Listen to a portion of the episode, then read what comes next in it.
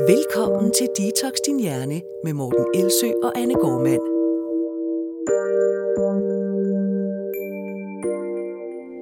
Alt for mange mennesker går rundt og tror, at de er alene med de problemer, de har. Den tro ligger et ekstra lag af skam oven på det, der i forvejen er skamfuldt, og får det til at føles som om, at ingen forstår, hvordan man har det. Og det er ensomt. Derfor finder mange trøster og forløsning i at høre andres fortællinger om de problemer, de selv sidder med. De føler sig forstået. Et af de mennesker, der har valgt at dele sin egen historie, for at andre skal kunne føle sig mindre alene, det er dig, Nadia Engse. Velkommen tilbage. Tak. Og jeg siger velkommen tilbage, fordi vi jo havde dig på besøg i februar sidste år for at tale om dit liv med spiseforstyrrelsen BD, oven på to udsendelser på TV2 med det i centrum.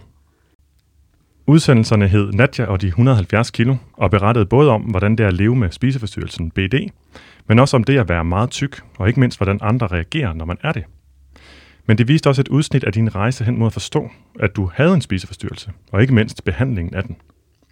Ikke mange måneder derefter, øh, knap et år siden fra nu, fik du en gastric bypass operation. Det er en operation, der gør, at man kun kan spise ganske lidt ad gangen, og som derved får vægten til at falde meget og hurtigt. Også den rejse er blevet dokumenteret som to programmer på TV2, denne gang med titlen Nadjas farvel til de 170 kilo. Derudover har man kunne følge din rejse videre på din Instagram-profil, og det er med afsæt i begge dele, at vi nu har spurgt, om du vil øh, gæste os igen.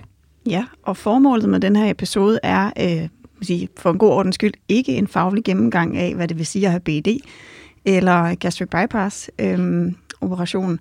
Det er mere en personlig beretning eller et personligt perspektiv fra dig, Nadia, mm-hmm. med oplevelsen øh, med at få en gastric bypass operation. Både med, hvad det har givet dig, altså hvad du kan nu, som var rigtig svært før, øh, men også hvilke problemer det måske har medført, eller i hvert fald måske ikke har løst. Så vi kommer lidt omkring både det gode og det mindre gode ved den her operation, og hvor du er lige nu i dit liv. Men hvis det er okay med dig, så vil jeg rigtig gerne, hvis vi kan starte med hvad, alt det, som du sådan føler, at operationen har givet dig. Øhm, så hvis jeg må spørge, hvad, hvad, hvad kan du nu, som du ikke kunne før?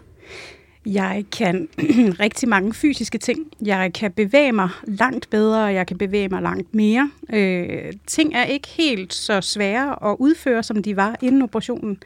Sådan noget som at gå en tur med min hunde er bare så meget nemmere. Øh, ligge i min seng en hel nat og ikke vågne op og have ondt. Øh, og, altså bare sådan helt almindelige hverdagsting som rengøring bliver jo bare så meget nemmere, fordi min mave er ikke i vejen, og jeg kan faktisk nå øverste hylde i skabet, og altså sådan nogle helt lavpraktiske ting, øh, hverdagsting, er bare blevet så meget nemmere. Okay.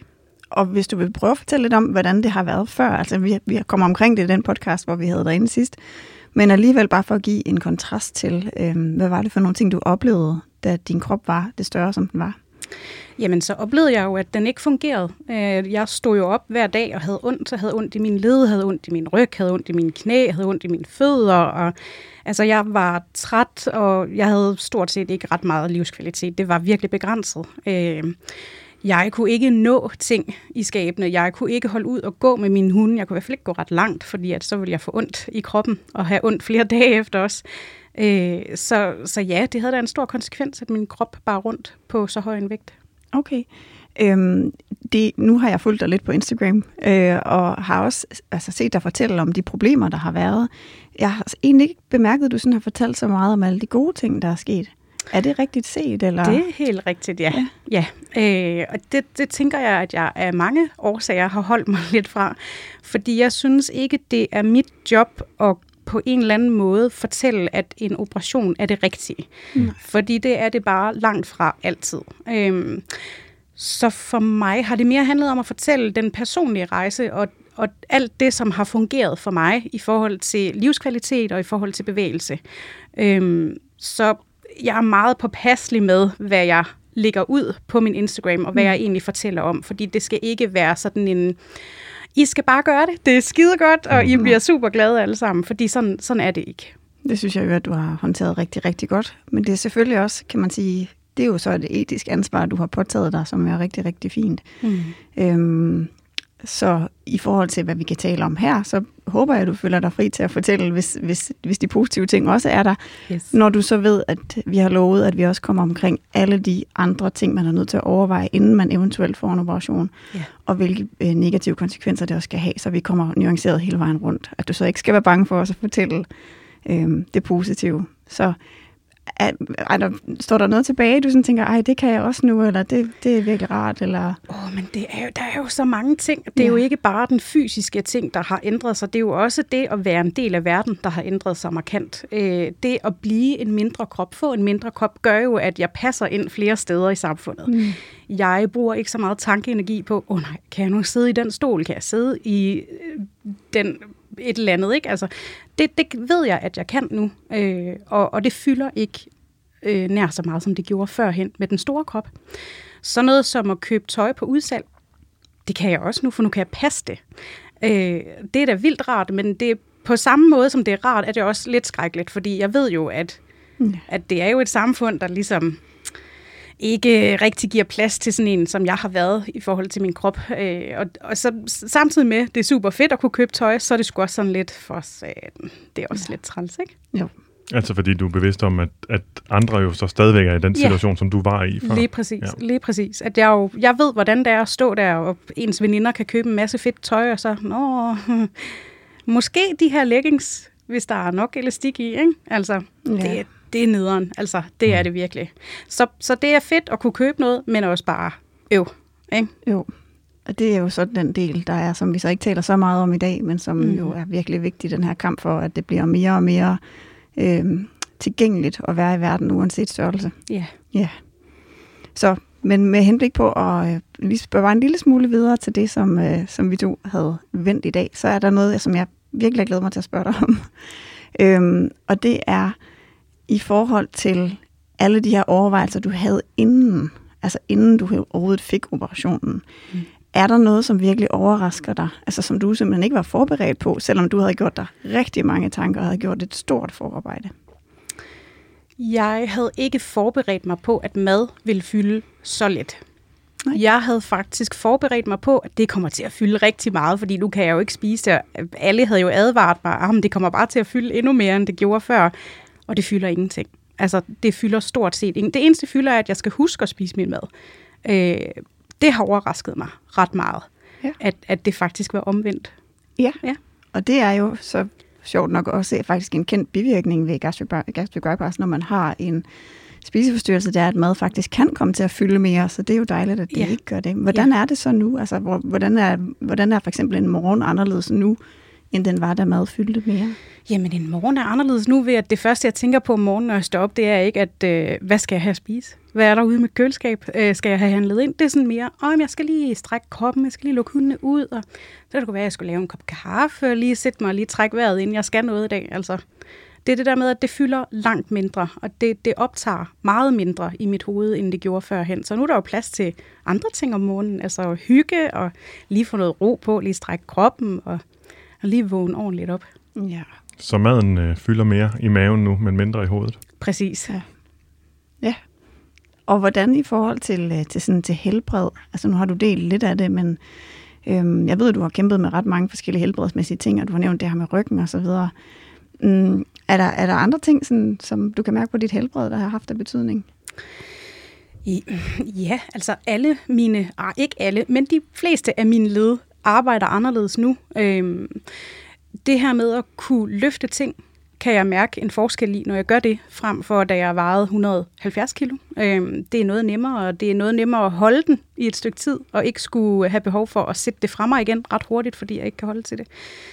Øhm, og så kan jeg også mærke det i forhold til mit blodtryk, altså at det er noget mere stabiliseret nu, hvilket er super godt for min nyresygdom, så det er jo rigtig fedt. Mm. Øhm, men jeg tænker, at jeg er stadigvæk der i processen, hvor det først viser sig lidt senere, hvilken effekt det kommer til at have sådan overordnet set på mit helbred. Øh, og jeg er ikke blevet testet nogen steder, og der er ikke rigtig lavet nogen opfølgning eller noget. Så, så det er jo noget, jeg sådan hen ad vejen kommer til at, at opdage, om der er noget, der ændrer sig. Så når du siger, at du kan mærke det på dit blodtryk, er det sådan en følelse, du selv har, eller er det, er det noget, du har målt? Det er en følelse, jeg selv har, og det mm. er også blevet målt ved lægen. Okay. Øh, det er sådan, jeg har, jeg har jo også noget, der hedder IIH, sådan et uh, tryk omkring hjernen, der nogle gange viser sig. Det kan jeg især mærke øh, efter operationen, at det ikke er helt så slemt, som det har været.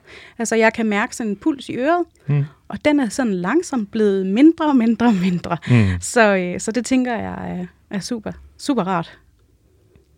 Yes.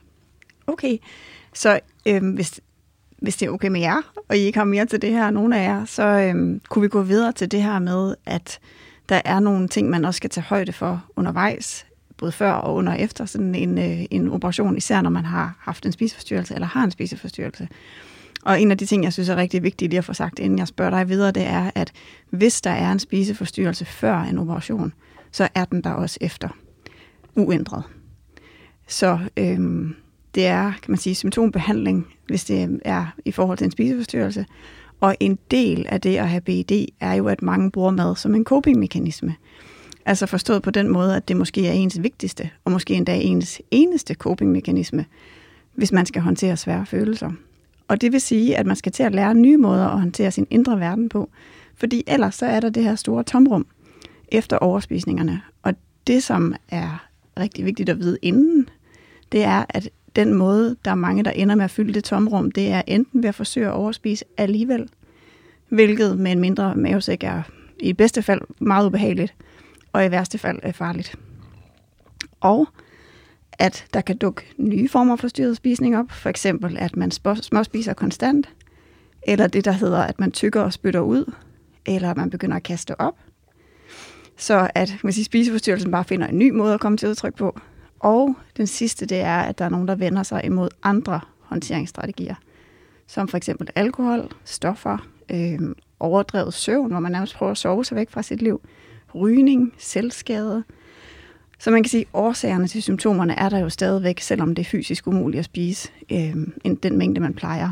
Og det er lidt ligesom med antabus, at trangen til at drikke er der endnu, men det, man bliver bare rigtig dårligere at gøre det. Mm.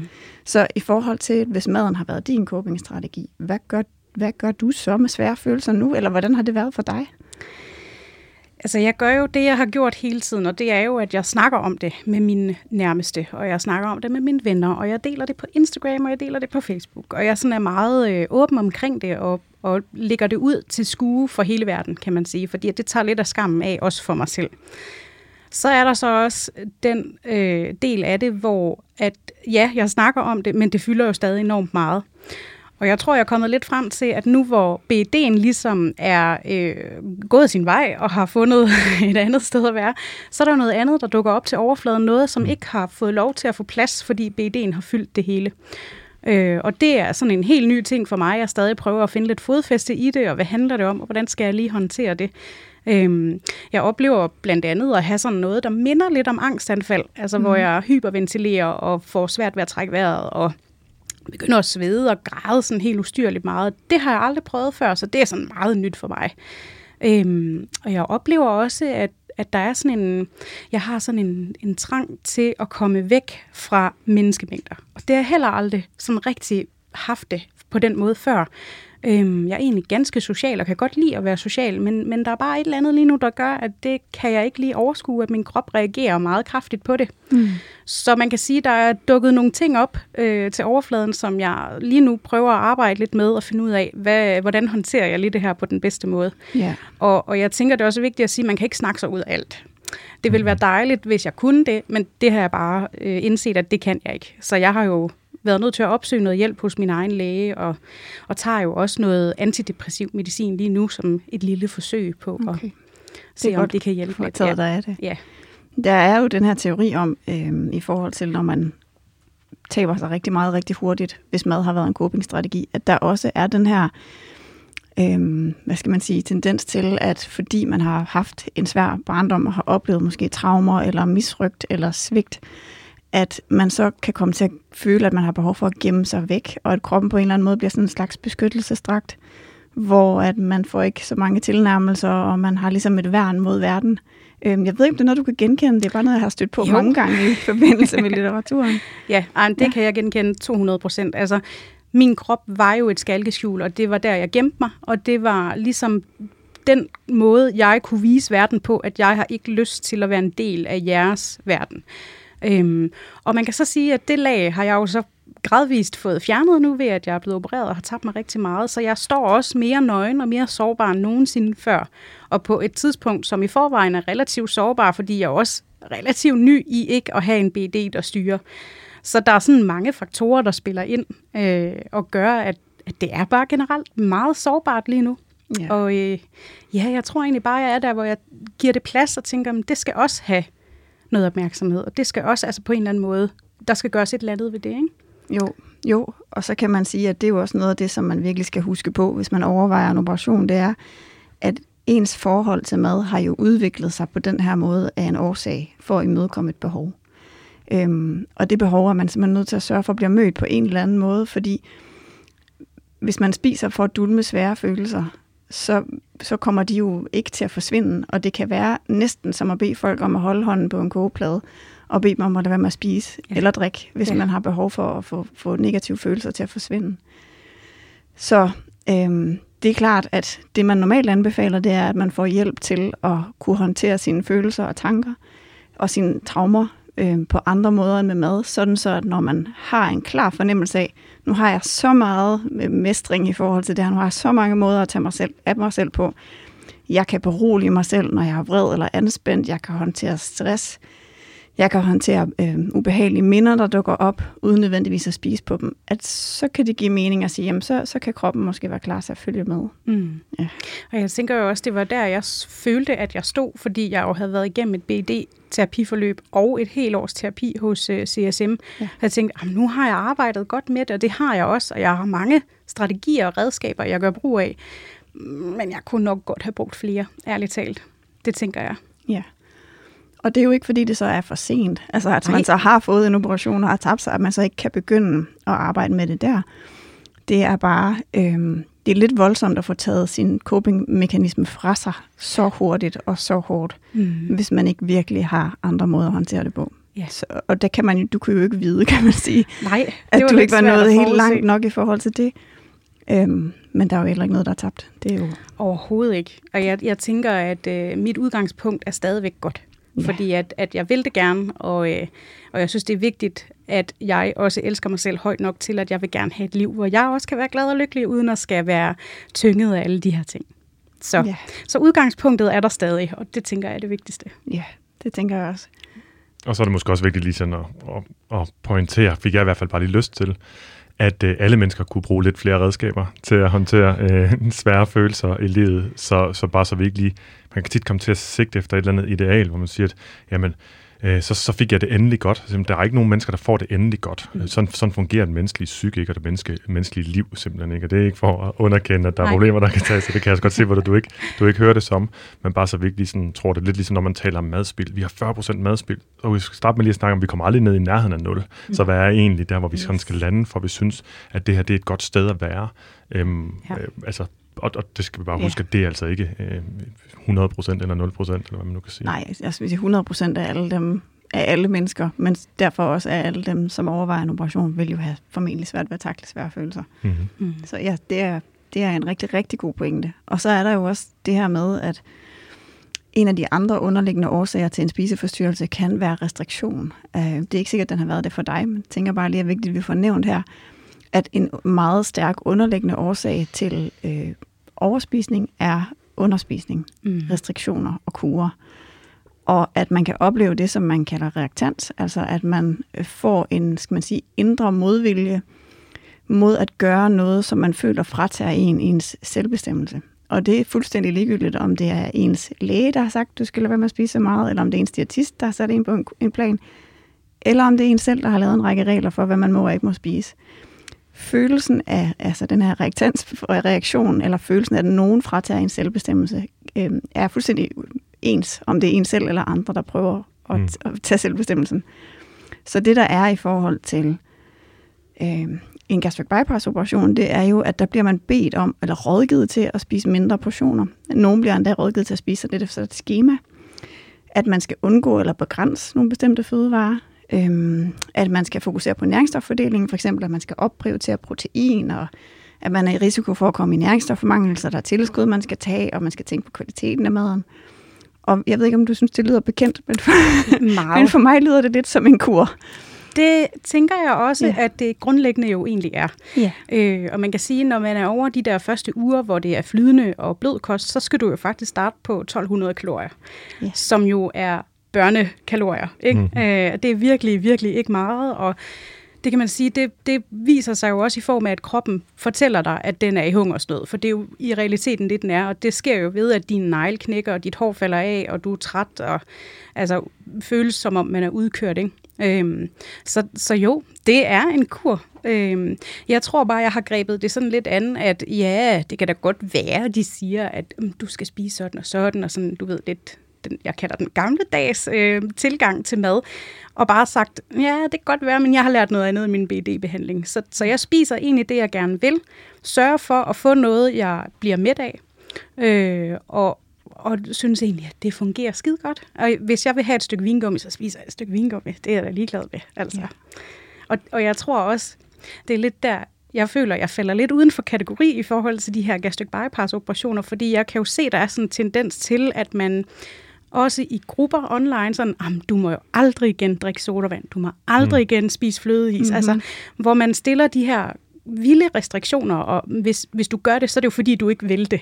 Mm. Og det er sådan en gammeldags måde, synes jeg, at tænke om det på, og, og hvor jeg så har gjort det på en anden måde, fordi jeg tænker, at det kan man godt, og det har fungeret for mig, så øh, ja, så det bliver jeg ved med at fortsætte på den måde. Ja, der ligger også sådan et andet element i, at øh, at man, man kun gør sig fortjent til det, hvis man også sørger for ikke at tillade sig selv nydelse, eller husker at servere sig selv en passende straf, øhm, som jo er sådan et levn fra diætkulturen, tænker jeg, som jeg så kan høre, du ikke har taget med dig. Og også, nu jeg håber jeg ikke, at jeg siger noget, der ikke passer, men mit gæt er også, at du naturligt, altså, at du ikke lever af is og vingummibarm. Så jeg ved bare, at folk hører noget andet, end der bliver sagt nogle gange. Ja, så det er derfor, ja, jeg, ja. jeg Jamen, siger det gør det. jeg selvfølgelig ikke. Og at det, som lægerne eller diætisterne anbefaler som en del af den her diætbehandling, det jo er retningslinjer, og mm. det ikke er gram for gram. Uh, hvis ikke du gør det her, så, uh, så, så går det fuldstændig galt. Mm derudover også, at jeg går også ud for, at du kan mærke det, hvis du kommer til at overskride det, der så er din krops rent faktiske begrænsninger i forhold til Helt at spise både, både mængde og, og typemæssigt. Er det rigtigt nok? Ja, ja. Altså, der er jo det her, øh, man kan opleve at få dumping, hvis du spiser for hurtigt, for meget eller for fedt. Øh, det har jeg heldigvis ikke oplevet ret ofte, og når jeg gør det, er det ikke ret slemt, hvor der er nogle andre, der virkelig bliver syge og dårlige. Mm. Kan du forklare, hvad en dumping er for dem, der ikke lige ja, øh, kender altså, det det er jo, åh, hvordan er det, man forklarer det? Det er noget med, at maden på en eller anden måde ryger ned i tarmen lidt for hurtigt. Ja, den er simpelthen ufordøjet og ja. ned i tyndtarmen. Ja, yes. og så får man nogle symptomer i form af, at man begynder at svede, og man får ondt i maven, og man mm. får kvalme, og man får det bare rigtig, rigtig dårligt. Altså, ja. det er ikke særlig rart. Mm. Øhm, jeg har bare været så heldig, at mine gange ikke har været slemme. Øhm, og, og jeg har det sådan lidt, at jeg er et sted, hvor jeg tænker, at ja, det kan godt være, at hvis jeg spiser den her Marsbar, at så får jeg det lige fem minutter med lidt kvalme og lidt ondt i maven. Men, men den giver mig også en nydelse, som jeg synes, jeg fortjener, og som jeg stadig har ret til et eller andet sted, fordi mm. det jo er mig, der ligesom bestemmer. Øhm, men nej, jeg lever jo ikke kun af vingummi og øh, hvidt brød og flødevarti og hvad vi ellers har. Det er jo meget, jeg synes, min kost er meget alsidig på mm. mange måder. Ja. Og at der skal være plads til det søde og det, det altså fløde og sådan nogle ting, skal der også være plads til. Ja. Øh, og, og der er jeg så så heldig, siger jeg, at jeg kan tåle det. Der er jo rigtig mange efter en gastric bypass, ja. der ikke kan tåle det overhovedet, og som bliver voldsomt dårlige. Nej. Så, ja. så, så på den måde har jeg jo været heldig, kan man sige. Og der får jeg lige lyst til at indskyde, fordi man kan sige, i forhold til at komme af med en spiseforstyrrelse, som blandt andet er afsavnsudløst, altså på grund af restriktioner og kurer, så er den her valgfrihed fuldstændig essentiel for ikke at blive fanget i spiseforstyrrelsens klør.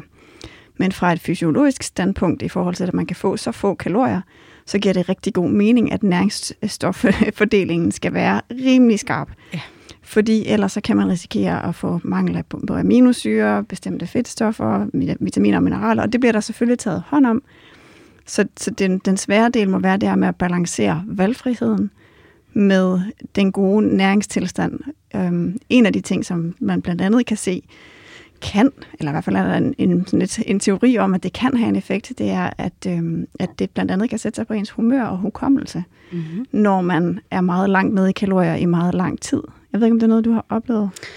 Jeg har læst om det, og det er jo så svært for mig at vurdere, om det også har haft en effekt på, at der er nogle ting, der er kommet til overfladen. Altså jeg synes lidt, at det jeg har oplevet er de første 4-5 måneder, der kørte jeg på sådan et eller andet rush, altså hvor det bare var mega godt alt sammen, og jeg var super glad, og, uh, og jeg havde gjort noget godt for mig selv. Og så forsvandt det lidt et eller andet sted, så blev det sådan mere normalt. Øhm, og og det kan sgu godt være, at det også har en effekt. Altså, det skal jeg ikke afvise, og jeg vil heller ikke afvise det.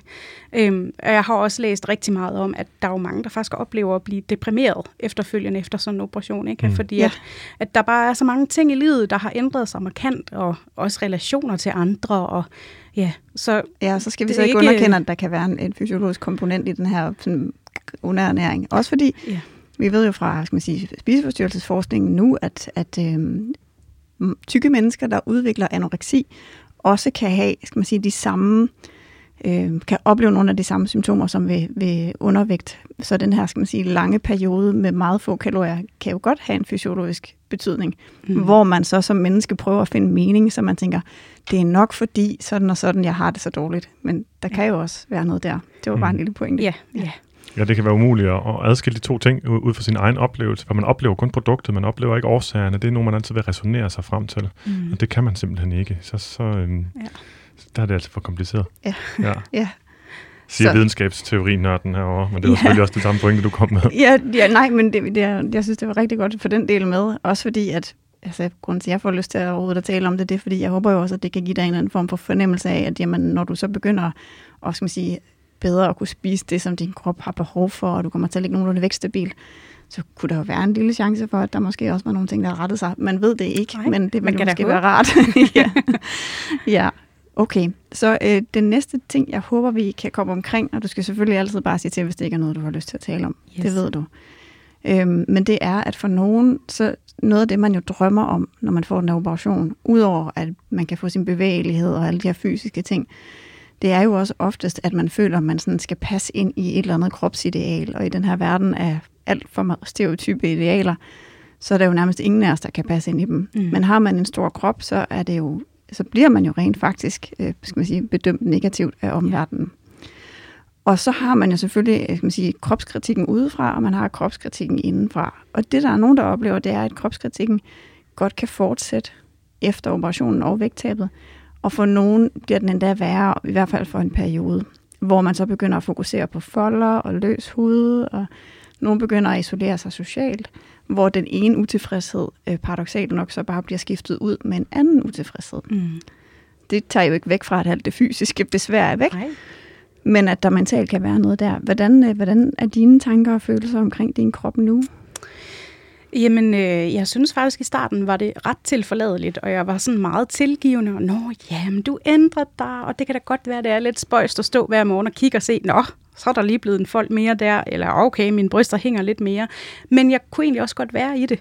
Men nu, hvor jeg så har smidt øh, ekstra flere kilo, så kan jeg godt mærke, at øh, der begynder at være sådan nogle tanker, især omkring bryster og mave, at åh, hvis det bare lige så anderledes ud, ikke? Hvis jeg bare lige kunne få det fjernet, og hvis jeg bare lige kunne... Men, men jeg prøver egentlig også at huske mig selv på, at det må godt være der, fordi det er midlertidigt. Så dagen efter, så kan jeg tænke, uh, hvor er jeg dejligt blød, og altså min kæreste synes jo også, det er vildt dejligt, og jeg er dejligt blød, og han kan godt lide at sådan tage fat i det, og, og ruske lidt i det og sådan noget, ikke fordi det skal være frækt, men, men min krop er i hvert fald meget mere blød, end den nogensinde har været før. Ja. Det synes jeg, der er meget, meget fedt, altså et eller andet Ja. sted, det er meget lækkert. Ja. Så, så jeg tænker, at jeg, jeg prøver sgu bare at være i det. Altså, prøver at sige, jamen, træk lige vejret. Det er sådan her, det er lige nu. Ja. Og det er ikke nødvendigvis noget, der fortsætter med at være sådan her. Men, men nyd det, mens det varer. Og så er der en anden rejse, måske på et andet tidspunkt, som vi tager til den tid. Ja, og så er der jo også den her del med, som jo i virkeligheden burde være en fuldstændig fast del af pakken, når man fik en operation, øhm, en, en hvilken som helst fedmeoperation, at man bagefter bliver samlet op mentalt. Og der vil en af de ting, man vil arbejde med, vil jo være, hvor meget af din dag kommer du til at bruge på kropskritik. Mm. Hvor ofte kropstjekker du i spejlet, hvor meget mærker du efter, hvor meget lader du dine tanker følge med ind i den her kropskritik. Ikke at, altså man får jo kropskritiske tanker, det gør vi jo alle sammen i løbet af Mm. dagen. Men hvor meget kommer du til at dyrke dem, hvor meget kommer de til at fylde. Øhm, og så vil man også træne evnen til at, skal man sige, zoome ud på sin betydning som menneske og se på, hvor meget af mit værd er i virkeligheden bundet op på den her krop. Mm. Så hvis jeg fanger mig selv i at være i gang med at bruge 80% af mine, mine tanker på en dag, i forhold til min krop, hvor vigtig er den så i forhold til mit værd? Og så vil man begynde at tale om, hvem er du egentlig, når du ikke har en spiseforstyrrelse, Ja. og når du ikke ser sådan her ud længere? Ja. Hvad vil du gerne? Øh, Hvem er du som ven? Hvem er du som kæreste? Hvad vil du bidrage med til verden? Altså, at man bliver ved med at åbne øjnene. også et perspektiv ud, sådan så at, at man sige, om der er en fold eller ej, bliver mere og mere ligegyldigt ja. i det større perspektiv. Ja, der opstår i hvert fald sådan nogle ret store eksistentielle spørgsmål efter sådan en operation. Ikke? Jamen, hvem er jeg i princippet? Altså, hvad er mine værdier og holdninger, og hvem vil jeg gerne være, og hvem vil jeg gerne være over for andre mennesker? Og det er jo sådan en, det er jo ikke bare en kropsrejse, altså der fysisk er nogle forandringer, det er jo også en mental rejse, hvor der sker nogle fysiske forandringer. Fordi det, jeg synes er lidt sjovt, er jo, at da jeg vejede 170 kilo, var jeg mentalt fri. Altså, jeg var så glad for mig selv, og jeg var så glad for den, jeg var, og nu står jeg her efter min operation, og er sgu sådan lidt igen på bar bund, sådan, om, hvem, hvem skal jeg så være, og kan jeg godt stadig tillade mig at være glad for mig selv, fordi nu har jeg jo tabt mig, og ja, så, så det er jo en rejse, der bliver ved med at give, kan man sige. Ja, det er jo noget, den det, som man, ikke? Altså, det skulle man egentlig også, hvad skal man sige, blive forberedt på, i forhold til ikke bare at vide de her fysiologiske konsekvenser, man kan opleve bagefter, men at der psykisk kan være en periode, hvor at man øhm, omverdenen ser en anderledes, man selv ser en anderledes, man kan andre ting, end man kunne før. Man mister måske venskaber, altså der er masser af ting, som ændrer sig. Mm. Og det kan jo være virkelig voldsomt oveni, at spiseforstyrrelsessymptomer, som kan man sige ikke længere kan komme til udtryk som BD, kan komme til udtryk på andre måder. Ja. At man bliver grebet der, tror jeg er rigtig, rigtig vigtigt. Ja, det tror jeg, du har helt ret i. Jeg ville i hvert fald ønske, at der var nogen, der ligesom kunne gribe mig i forhold til den. Fordi at det er, man står meget alene med det. Og hvis man ikke kender nogen, der har samme erfaringer, så er det, så er det lidt svært at øh, udveksle tanker og følelser med andre. Ikke? Altså jeg kan da godt snakke med mine veninder om det, men de kan jo ikke på helt samme måde sætte sig ind i det, fordi de måske aldrig har været tykke og, og har, har gennemgået sådan en markant fysisk forandring. Så man kan hurtigt føle sig ret alene i det. Ja. Jeg kommer til at tænke på, øh, det, det var en bog, jeg læste for nylig, som hedder Values and Therapy, som er en fantastisk bog om arbejdet med netop at finde ud af, hvem er jeg i verden, og hvad vil jeg gerne være, og hvilken retning vil jeg gerne i. Og der skriver forfatteren på et tidspunkt, at øh, det sværeste sted at være, det er der, hvor man har alle mulighederne, men ikke er der endnu. Altså hvor man kan sige, at man er blevet bevidst om, hvad man gerne vil, hvem man gerne vil være, men, men man er bare ikke, skal man sige, man er ikke kommet i gang med det endnu at det er der, hvor de fleste næsten kan føle sig depressiv, fordi man bliver så bevidst om, at man ikke er der. Mm-hmm. Hvor at man plejer, at hun siger, at med hendes patienter i hvert fald, så plejer hun at se, at cirka et halvt år efter, de er gået i gang med den proces, med at prøve at opdage, hvem de så er, og hvad de gerne vil, at så er det der, de får det bedre, fordi det er der, hvor de har sat tilpas mange handlinger bagved det, ja. til at nu kan de også se, nu begynder det faktisk at nytte noget, nu begynder jeg at blive den, jeg gerne vil være. Ja. ja, og det kan jeg godt genkende fra mig selv. Altså når jeg gør noget, hvor jeg føler, at jeg bevæger mig i en retning, jeg gerne vil, så, så har jeg jo mega glæde, og mm. er vildt glad, og kan køre på det i nogle dage, ikke? indtil det så måske går i vasken af en eller anden grund, eller skal udskydes, eller aflyses, eller et eller andet, så kan jeg godt mærke sådan, åh, så er vi tilbage i det andet, hvor jeg er lidt usikker igen. Ikke? Men når jeg gør det, jeg ved, jeg gerne vil, så oplever jeg en instant glæde. Altså, det er der slet ingen tvivl om. Så det kan jeg godt genkende. Det lyder rart. Ja. Yes. Du lytter til Detox Din Hjerne med Morten Elsø og Anne Gormand. Så i forhold til øhm, noget af det, man også ved kan have stor betydning, vi har været lidt omkring det, det er det her med de sociale konsekvenser. Øhm, både bliver man jo, kan man sige, af omverdenen kan man blive mødt anderledes. Det kan være positivt på den måde, at man bliver bedømt mindre, eller får færre grimme udtalelser spyttet ud, når man går på gaden. Men der kan også være nogle andre sådan psykosociale forandringer, som at ens nære omverden reagerer anderledes. Det kan være ens venner eller familie eller komplet fremmede, hvor at det er man heller ikke lige vant til at håndtere, og, og det kan også være rigtig ubehageligt. Øhm, man kan sige, for venner og familie kan der nogle gange være, at det trigger øh, et eget vægttabsønske, så det trigger nogle jalousifølelser. Mm. Øh, det kan også være, at der er nogen, der oplever, at det skubber til deres forstyrrede spisning, fordi at de så tænker, så skal jeg også, og det er måske ikke godt for dem lige på det her tidspunkt. Og så er der også fremmede, der kan opføre sig helt anderledes og behandle en både værre og bedre, og, og det kan føles utrygt, hvis man ikke er vant til det. Især hvis man forbinder det at blive tilnærmet øh, i en mindre krop med frygt. Så det var en lang ene tale. Så jeg vil bare høre, hvilke oplevelser du har med andres reaktion på dine beslutninger. Så kan du selv vælge, hvor du tager det fra. Ja, ja og, øh, jamen jeg tænker, at størstedelen af min omgangskreds har taget virkelig godt imod det, og har været nysgerrige og forstående, og har gerne vil snakke med mig om det. Øhm, så har jeg jo så også en, øh, en lille søster, som jo også er tyk, og har været igennem mange af de samme ting, og som også har en BD, og som jo har reageret med jalousi og sådan en, en afstandtagen på en eller anden måde. Ikke? At, at hun siger det også, at, at hun har svært ved egentlig at være i samme rum som mig, fordi hun bliver jaloux, og hun bliver ked af, at hun ikke også er blevet tyndere. Mm. Øhm, og, og den havde jeg ikke set komme. af alle de ting, der skulle ske, så var det nok den, jeg slet ikke havde set komme. Men jeg synes også, vi er gode til at snakke om det, øh, og være ærlige omkring det.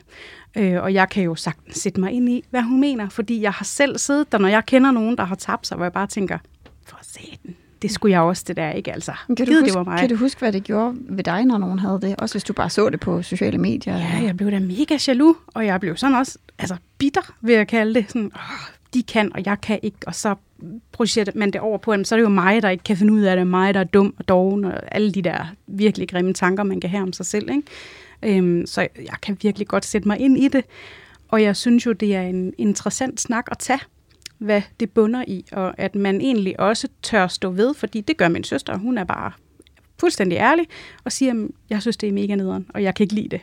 Øh, jeg elsker dig rigtig højt, men jeg kan ikke rigtig holde ud at være sammen med dig, Mm. fordi jeg selv er et sted, hvor det trigger noget i mig. Au. Ja, Ja. ja. Men ja, nu kommer jeg bare til at tænke på i forhold til din Instagram-profil og den snak, vi lige havde i starten, hvor du sagde, at du vil helst ikke dele for meget om alt det gode, øhm, og du deler heller ikke rigtig noget om din vægt, og jeg ved, du vejer dig heller ikke. Nej. Øhm, så du kommer verdens mest ledende spørgsmål. ja. Er, er, øhm, er der noget omkring den her, i forhold til at trigge andre med de her følelser? Er der noget der, i det, der holder dig tilbage, eller er det i virkeligheden noget helt andet? Mm, jeg tror, det er en blanding. Jeg tror, det er en blanding af at have mødt meget stærke reaktioner på de sociale medier øh, fra et fællesskab, jeg har været en del af. At det satte noget i gang i mig, sådan en, Nå, så er jeg jo forkert, fordi jeg har fået den her operation, og så kan jeg ikke rigtig være en del af det længere, og så må jeg nok hellere lade være, fordi at jeg er også typen, hvis nogen kommer til mig og siger, hey, måske skulle du lige overveje at gøre sådan her, så vil jeg jo med det samme sige, ja, det har du ret i, og egentlig ikke tage stilling til, hvad jeg selv har behov for. Mm. Og derfor har jeg i lang, lang tid ikke fortalt ret meget om de positive ting. Øh, andet end bevægelighed og livskvalitet. Og ikke alt det andet. Altså tøj og kan være fysisk andre steder, blive mødt på en anden måde. Fordi jeg måske også et eller andet sted er bevidst om, når jeg selv har læst sådan nogle opslag, hvad det sætter mm. gang i øh, af tanker hos mig selv. Og det vil jeg ikke give videre til mine følgere, fordi jeg ved, rigtig mange af mine følgere også sidder med det her forhold til mad, som jeg selv har haft i rigtig mange år. Og der synes jeg helt klart, at jeg har et ansvar for ikke at vise, at nu skal du bare have en gastric bypass, så bliver alt godt. Så lykkes alting, og så bliver du et bedre menneske, fordi det er jo slet ikke sådan, det hænger sammen, og det er jo heller ikke den holdning, jeg selv har. Mm. Så jeg er meget bevidst om, hvad det er, jeg giver videre. Men jeg tænker, at jeg har holdt mig ekstra meget tilbage i forhold til, hvad jeg deler. Og det er nok, fordi jeg føler, at jeg har fået lidt en lussing. Altså en social medie-lussing, hvis man kan kalde Ja. det sådan. Og det, det har gjort, at jeg sådan også i perioder ikke har delt ret meget. Altså, Må jeg spørge ind til den lussing, hvad, hvad du sådan selv har oplevet, den bestod af? Hvordan, var- hvordan var den? jamen, mm, det var jo sådan noget med at blive valgt fra. Altså at blive valgt fra i en sammenhæng, hvor der er noget en kamp, man var fælles om på en eller anden måde, og så pludselig var jeg ikke med længere i klubben. Altså det var sådan en følelse af at blive udstødt. Øh, og det gjorde, at jeg skammede mig sindssygt meget og fik tanker om, at så er det jo forkert, at jeg har valgt den her operation. Så må de jo have ret alle sammen, når de siger, at det er en dårlig idé. Selvom jeg jo inderst inde vidste, at for mig var det det rigtige.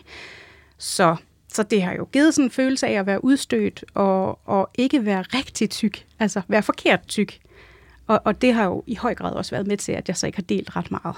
Og, hvad, er den, hvad er den rigtige måde at være tyk på, så ifølge det fællesskab, som du blevet følt dig øh, udstødt fra? Jamen, jeg synes, den rigtige måde, som der lidt bliver prædiket, der er, at, at du må gerne have ønsker om at tabe dig, du må bare ikke snakke om det.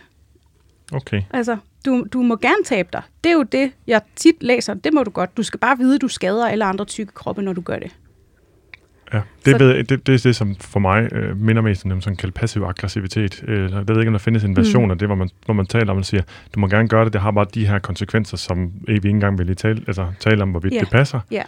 Og men, at, at så er i kommer jeg jo til at skade nogle mennesker, jeg i princippet virkelig gerne vil stå op for. Ja. Og, og også hjælpe og ligesom vise, at der er en anden vej, end at være tyk på den måde, hvor man føler, man ikke er en del af verden. At det kan jo sagtens være. Altså. Ja.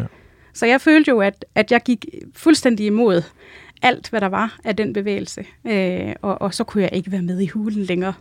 Nej. Så, så det var ligesom at være tilbage i folkeskolen og føle sig mobbet, hvor der foregik ting bag lukkede døre og sådan noget. Der blev snakket grimt om folk, og ja, det var sådan, ja, det var ikke særlig sjovt at være en del af det.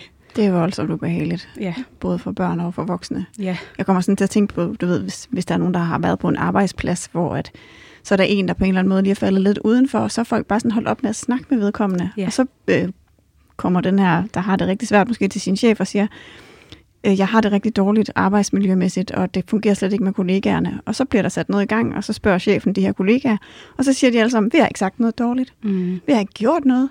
Vi har, altså, vi har overhovedet ikke. ja vi forstår det ikke. Altså, så er det jo en form for gaslighting, der sker ikke, at det, det må jo være Ja. hende, der ikke har forstået, hvad det handler om, hende, der tager det for personligt, og hende, der... Og det er nok Altså- der, man ikke forstår, at det gør nøjagtigt lige så ondt at blive silenced Mm. out, Ja. ja. som det gør at blive sagt, du hører ikke til os, vi kan ikke lide dig, du er ikke en del af flokken. Ja, lige ja. Ja. præcis. Og hvis, så kan man hvis jo... ikke mere ondt nogle gange, Ja. fordi man, der bliver efterladt mere til fantasien, når der ikke bliver Ja, sagt noget. Jeg ved ikke, om det er også præcis. noget, du kan genkende. Åh oh, jo, åh oh, jo. Altså, der er jo mange ting, jeg ikke ved, hvad der i princippet er foregået. Jeg hører lidt og læser lidt, og har egentlig bare prøvet at holde mig sådan lidt ude af det der. Øhm, men, men jeg synes da, at det har været det, man kalder op ad bakke. Ja. Og det har da i hvert fald haft en effekt i forhold til, hvad jeg har haft lyst til at, at bruge af tid på min Instagram. Øh, jeg, jeg har holdt sådan lidt en, en delvis pause i Mm. et langt stykke tid. Ja. Og det er sådan først for nylig, at jeg sådan er begyndt igen at ligesom være rigtig aktiv og, og lave nogle af de opslag, jeg virkelig gerne vil lave, og ikke holde mig tilbage af frygt for at blive mødt med pegefingre eller udskamning, eller hvad vi nu ellers har. Men man kan også vente den om måske så og, og sige, at øh, mange mennesker måske med fordel kunne tænke mere øh, kritisk over, hvad de faktisk selv deler. Og fordi man kan sige, der ligger jo også en pointe. Jeg ved ikke, hvad der er sandheden her, men der ligger en pointe i at være bevidst om, hvilken effekt har det, jeg deler. Og måske først og fremmest stille sig spørgsmålet, deler jeg det her for min egen skyld eller for andres skyld? Mm. Det kan man jo øvrigt selv vælge, men i hvert fald, at man er bevidst om det. Øhm, og, og bevidst om også, hvilke konsekvenser det kan have. Så der er jo også noget, altså, der, der er jo en verserende snak om, øhm, hvorvidt før-efterbilleder øhm, i forbindelse med et vægttab overhovedet er en god ting at have liggende mm. nogensinde på, på, på sociale medier, hvilken effekt det har, som jo så taler ind i en endnu større debat om, jamen, hvad har vi egentlig af ytringsfrihed, og hvor ligger ansvaret? Er det hos brugeren af det, der bliver sendt ud, eller er det hos afsenderen, af det, der bliver sendt ud? Og svaret er jo selvfølgelig, ligesom altid, begge steder, men hvordan fordeler det sig? Ja. Så det er jo også, altså man kan sige, pausen lyder som om, den har været affødt af en hård oplevelse. Og samtidig kan man måske sige, måske er det godt, at vi alle sammen en gang imellem lige tager en pause og, og tænker over, hvad er det egentlig, vi har lyst til at dele. Fordi jeg ved fra mig selv, at det, som sociale medier de kan, det er, at de kan få os til at reagere. Og det Ja. er det modsatte af at reflektere. Så kommer vi typisk til at gøre noget, som vi ikke nødvendigvis faktisk synes er konkurrent med vores øh, værdier. Ja. Men det kan også gå hen og blive sådan, så man ikke tør noget længere Ja, af frygt for nogle få menneskers holdninger, Ja. ja. hvilket så afholder en fra at dele noget, der vil faktisk kunne være godt for de fleste. Og den balance kan være rigtig svær at Ja. finde, synes jeg. og jeg tænker, det er der, jeg har været, at jeg har afholdt mig rigtig længe af frygt for, hvilke reaktioner der vil komme fra nogen, som jeg jo i høj grad har respekteret og set op til. Øh, så ja, det, det genkender jeg ret godt, Ja, det er jo, tager er, den pause. Og det er det, der er jo sociale konsekvenser, uanset hvad man gør. Gør du ingenting, så er der sociale konsekvenser fra mm. øh, tykfobiske mennesker, eller Ja, hvis jeg i virkeligheden hellere vil kalde det kropsdiskriminerende mennesker. Ja. Øhm, så, øh, og så hvis man gør det, så bliver man pludselig mødt med modstand fra der, hvor man følte, man hørte til. Så man kan ikke rigtig gøre det rigtigt. nej. I hvert fald ikke, når øh, fløjene i enhver debat får lov til at sætte dagsordenen. Og det er en sindssygt svær ting for alle os andre, er at affinde os med, at fløjene de, øh, øh, kan forsøge at få, få dikteret, hvordan vi andre mennesker skal tænke og gøre. Men at langt de fleste ligger sig et eller andet sted imellem de to Ja. fløje. Mm. Og der ligger den, øh, den fornuftige mellemvej typisk også. Ja. Øh, men det er svært, når man kan øh, blive ramt så hårdt på sine øh, følelser. Det er det. i- i altså det der med at være en levende nuance og blive angrebet fra begge sider, fordi jeg, det føler jeg jo, at jeg er blevet. Det er jo ja. alle kanter og ledere, der ligesom har været imod den måde, jeg har grebet det her med operationen an på. Men du skal jo gøre det, fordi du gerne vil være tynd. Nej, men du skal jo ikke gøre det, fordi du er jo tyk, og du har et ansvar. Og, så jeg har bare ikke kunne vinde, kan man sige. Mm. Øh, så, så ja, det har været øh, hårdt. Men det lyder som, at begge fløje har fortalt dig, hvad du skal eller ikke skal. At nogen har pakket det mere ind i, i passiv, en passiv sætning end andre, men at der Mhm. stadig har været nogen, der har forsøgt at bestemme over din krop. Ja. Du brugte et udtryk for nogle uger siden. Egentlig var det et opslag, tror jeg, du delte, eller også så fik du det selv formidlet rigtig fint. Øhm, Jeg kan ikke kende forskel, fordi du er også rigtig dygtig til selv at formidle. øhm, som handlede om øh, kropsautonomi, tror jeg. Er Ja. det rigtigt nok Ja. husket? Ja. At vi i stedet fortæller om, om ikke øh, om man vil, eller altså hvad der er det rigtige at gøre, men at måden, øh, den vej, vi skal bevæge os hen, det er en rummelighed mm. og en tilladelse til, at den enkelte altid har øh, magt over og ja, må, må selv vælge. Og ja. det er jo det, jeg så synes måske, nu håber jeg ikke, det bliver for lang en ene tale herfra, det der kan være ærgerligt ved øh, modstand mod diætkulturen, det er når den centrale elementer tages med over bare et andet holdningsmønster, eller et andet holdningssystem, eller hvad man kan kalde det. Sådan noget som, at nu er der pludselig også noget, man ikke må, og noget, som man skal øh, som kommer derfra, og som du var inde på før, Anne, at så er det jo igen noget, som kommer udefra og skal bestemme, hvad vi, hvad, hvad, vi, hvad vi må, i stedet for, at vi selv bestemmer. Mm. Og selvbestemmelse, altså det, der frigør os, øh, det ligger jo næsten i ordet i sig selv, så det er næsten en tautologi. Men altså, det er den frigørelse, man gerne vil hen til, i stedet ja. for, at man hopper fra fængsel til fængsel. Ja. Jeg ved ikke, om den sidste sætning giver mening for dig Jo, også. jo, jo, jo, jo. Og hvis- Det, det gør det. Hvis vi nu leger med tanken om, at det vidderligt var enten eller, enten kunne man løse et stigmatiseringsproblem, hvor man ikke blev diskrimineret på grund af sin kropsstørrelse eller sammensætning, eller også kunne man hjælpe folk med at tabe sig. Så det vidderligt var enten eller, at der fandtes ingen middle ground her. Mm. Så tror jeg faktisk, at vi måske alle tre vil være enige i, at så er det stigmatiseringen, vi skal bekæmpe, for det er faktisk den, der har den største negative konsekvens. Ja, Ja. ja, helt sikkert. Det har jeg skrevet eksplicit adskillige gange. Hvis gøre, hvis jeg knipse med fingrene for én ting skal, til at ske, så var det, at vi ikke havde nogen øh, øh, fedmestigmatisering, så det ord, jeg har brugt igennem tiden. Man kunne også kalde det tykfobi mm. i samfundet. Yes. Ja. Yes. Helt eller vægtdiskrimination. Ja. Jeg har, jeg har sådan et, øh, jeg, jeg tror det er et Morgan Freeman citat, nu citerer jeg rigtig frit og laver det også lidt om i forhold til den her, men øh, hvor han siger, at øh, hvis du ikke kan lide tykke mennesker, så er du ikke tykfobisk. Så er du en idiot. det, det, det er jo ikke bange, det er ikke frygt. Mm. Det er øh, diskrimination på samme måde, som det er, hvis det er køn, eller hvis det er hudfarve, eller hvis det er seksualitet. Der er ingen forskel. Så vi er alle sammen enige om, at det skal simpelthen for enhver pris stoppes. Ja. Det vi ikke er enige om, det er, at man ikke samtidig kan hjælpe mennesker, der kæmper med en vægt, som hæmmer deres liv og livsudfoldelse. Mm-hmm. Yes. Ja.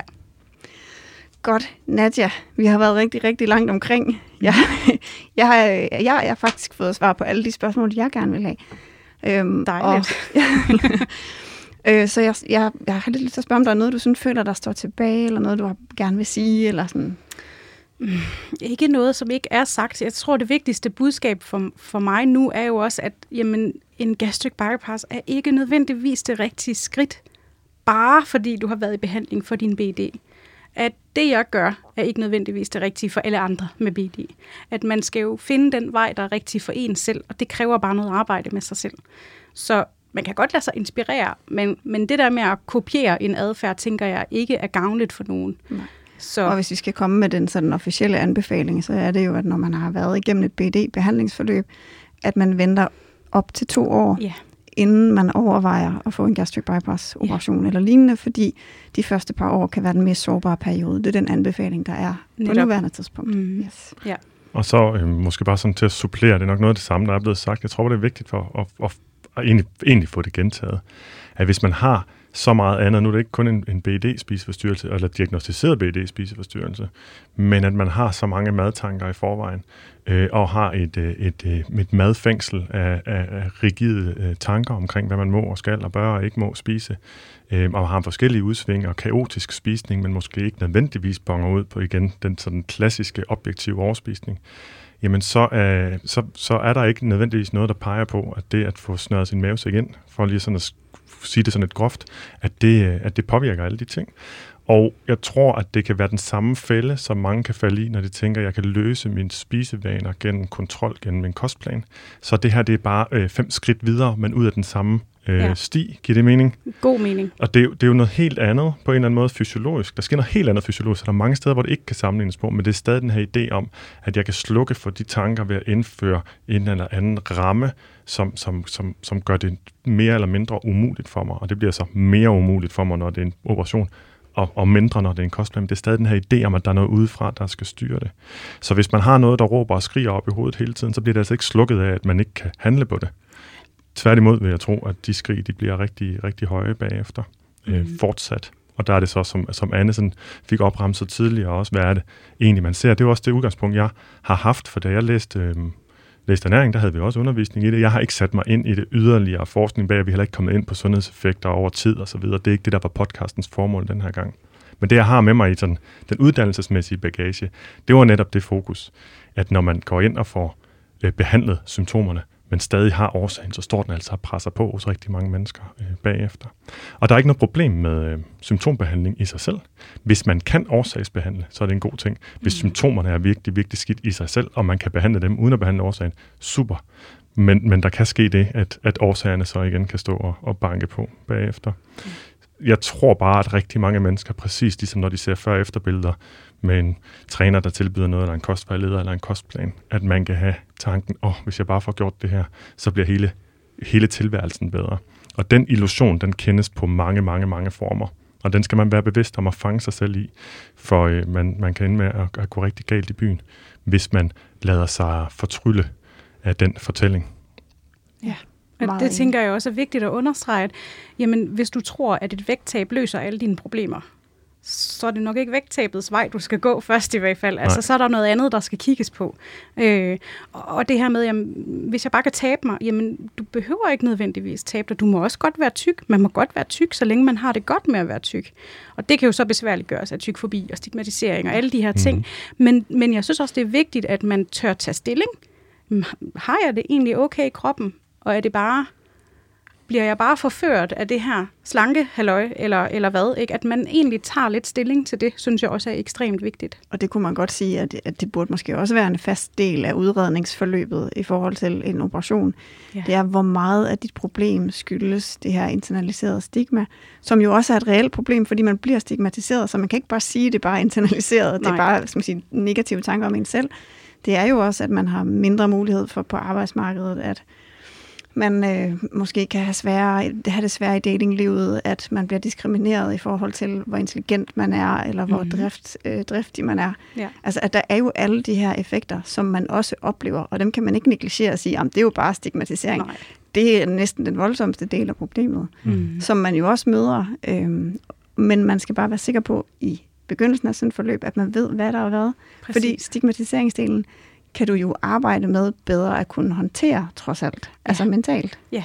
Med, med grænsesætning, med hvordan du er i dine relationer, med hvordan du tænker om dig selv, med at du ser, at det er samfundet, der har et problem, og det faktisk ikke er dig. Præcis. Ja. Mm, og begynder nogle gange, en af de mest effektive ting, der har virket, øh, når jeg har haft klienter, det har taget tid, men det har været at begynde at vende, i stedet for at man bliver såret, og så føler man omsorg over for den der siger noget eller mener noget om ens vægt, fordi man tænker, hvad må det nødvendigvis være affødt af, og hvad foregår der sådan? Tænker mm. have så anstrengt et forhold til kroppen, som man reagerer på andres kroppe, osv.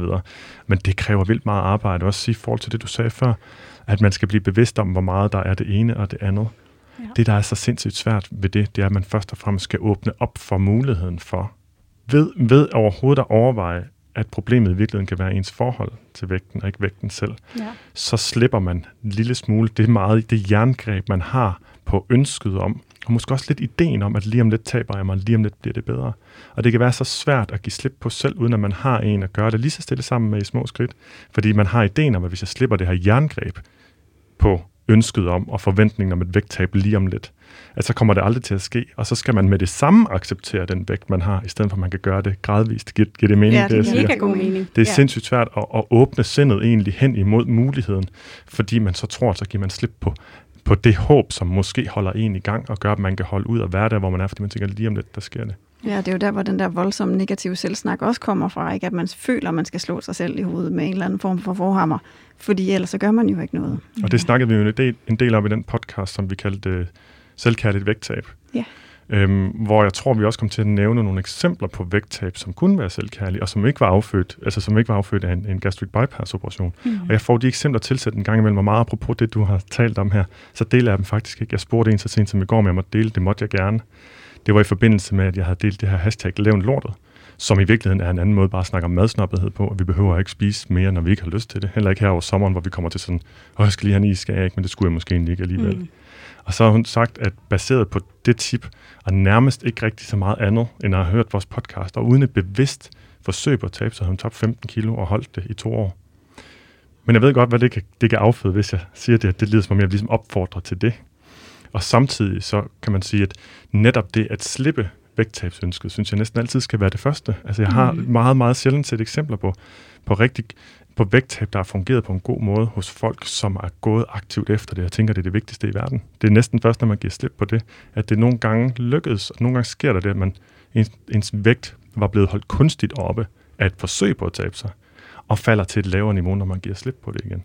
Men det er igen bare det, jeg står og siger det nu, kan jeg være bange for, at det kommer til at sige, åh, oh, så er det måske den vej, jeg skal, fordi der er så mange, der virkelig, virkelig gerne vil det vægttab. Ikke? Ja, det er jo det, som vi også har talt om før mange gange, Morten, at der er jo også nogen, der lytter med, hvor at, at øhm, nogle af de podcasts, vi laver, som egentlig, kan man sige, hvor vi jo synes, det er i ånd af, at vi synes, man ikke nødvendigvis skal fokusere så meget på at tabe sig, at så øhm, kan det meget hurtigt, hvis man har en tendens til at gøre ting restriktivt, og man virkelig er desperat for at lede efter en eller anden form for vej nedad i vægt, at så kan man læse det hele som en kur. Man kan tænke, ej, ja. så er det den nye, hvad jeg, sultermættelseskur, eller når jeg skal bare tabe mig kærligt. Det er der, hvor det ikke har virket. Altså man kan næsten få alt til at passe ind i sin fortælling om, at jeg bør være anderledes, jeg bør kontrollere mig selv. Og der kan det faktisk nogle gange øh, give mening at sige, lad lige være med at lytte til den her podcast for en periode, hvis den faktisk trigger tanker hos dig mm. omkring, at du skal tabe dig, og nu er der en ny måde, du kan gøre det på. Ja, noget af det bedste, som du jo har snakket om, er sket også rigtig meget efterfølgende, som man kan opfordre folk til. I, apropos at komme ud af den der fortryllelse, eller den fortælling, man gav, det er at udvide sit perspektiv. Rent praktisk kan det være sådan noget så simpelt som, at jeg sletter lige Instagram en, en uge, og så ser, hvordan ser mennesker ud i virkeligheden. Mm. Der er sådan en idé om, at vi hele tiden skal vise vores kroppe frem på Instagram, de uperfekte af dem også, for at øh, komme med nogle andre billeder. Og det er nok en god idé. Men man kan også se rigtige kroppe, hvis man lukker for Instagram. Mm-hmm. Fordi der er der jo ikke det samme filter på udad til. Der er stadig en, en selektion, der er stadig nogen, der bliver hjemme, og nogen, ja. der går mere ud, især her over sommeren. Men ellers generelt, så er der altså et større udsnit ud den, den vigtige befolkning. Men det med, at øh, ja, den vigtige befolkning, jo, den som ikke er igennem sådan en repræsentationsfilter, men det med at udvide sit perspektiv og tænke over, hvad der, hvad der ellers er vigtigt i livet, det ved man ikke, man har brug for, før man går i gang. Mm. Fordi man tror, at det, der er ens perspektiv, det, det er et, et udsnit, et reelt udsnit af virkeligheden, selvom det er noget, der er zoomet fuldstændig disproportionelt ind på et lille punkt. Ligesom når man kigger på en eller anden ting i spejlet, eller man stiller sig foran sit spejlbillede, og så finder den ene bums, ud, øh, som, som udgør 0,0001 procent af din overflade, og så er det den, man fokuserer på. Ja, eller og 0,0000 procent af andre menneskers opmærksomhed ja. på dig. ja, præcis. ja. Så ja. perspektivændringen er, skal ja. nok helst foregå forud for, men så også sandsynligvis efterfølgende. Ja, ja. enig. Okay, så hvis jeg må runde en lille smule af, så synes jeg noget af det vigtigste, øh, som jeg hører fra dig, Nadia, det er den her virkelig, virkelig grundige overvejelse af, er det overhovedet det, jeg skal? Og være sikker på, at du har været i hænderne på nogle dygtige fagprofessionelle mennesker, som arbejder med BED, øh, eller andre spiseforstyrrelser, som kan hjælpe dig med at sige, er det her tidspunktet, eller er det ikke? Er du klar, eller er du ikke? Og så tage imod den rådgivning, man kan få der. Ja. Og at hvis man vælger en operation for sin egen skyld, ikke på grund af alt muligt omverdens hejs, at man så også husker, at der er en periode bagefter, hvor man kommer til at være i, i, det kommer til at være svært socialt, der kommer til at være øh, fysiske ting, man ikke var forberedt på, der kommer til at være mentale ting, man ikke var forberedt på. Så der er et, et oprydningsarbejde, inden man, som, som ikke slutter ved vægttabet eller operationen, som man også skal være forberedt på Præcis. at tage hånd om. Har du noget, du vil tilføje her øh, på falderæbet? Det tænker jeg ikke. Jeg tænker, jeg har fået sagt, hvad jeg gerne vil sige. det lyder rigtig godt, øhm, og det synes jeg så også gør, at det er et godt sted at slutte. Men inden jeg lige runder af, så vil jeg lige nævne, at du har en bog på vej, Nadja. Ja, det Kan du løfte sløret for, hvad den hedder? Den hedder, øh, den hedder så noget så fantastisk som Nadja, de 170 kilo. Sandheden kommer ind fra. Oh, hey, ja, ja, ja, ja. Nice. Ja, og det sætter allerede mange tanker i gang. Yeah. Den titel, det må jeg heller lade ligge. Uanset hvad, så kan folk jo følge dig allerede nu på Instagram under navnet Nadjas Nedtur. Mm-hmm. Tusind tak for besøget. Selv tak. Og til dig, der lytter med, hvis du kunne lide denne episode, så smid gerne en anmeldelse i din podcast-app. Du finder som altid show notes på detoxdinhjerne.dk. Og hvis du vil være med i vores lytterpanel, så skal du lede efter og anmode om medlemskab i Facebook-gruppen Detox Din Hjerne. Det var alt for denne gang. Tak fordi du lyttede med.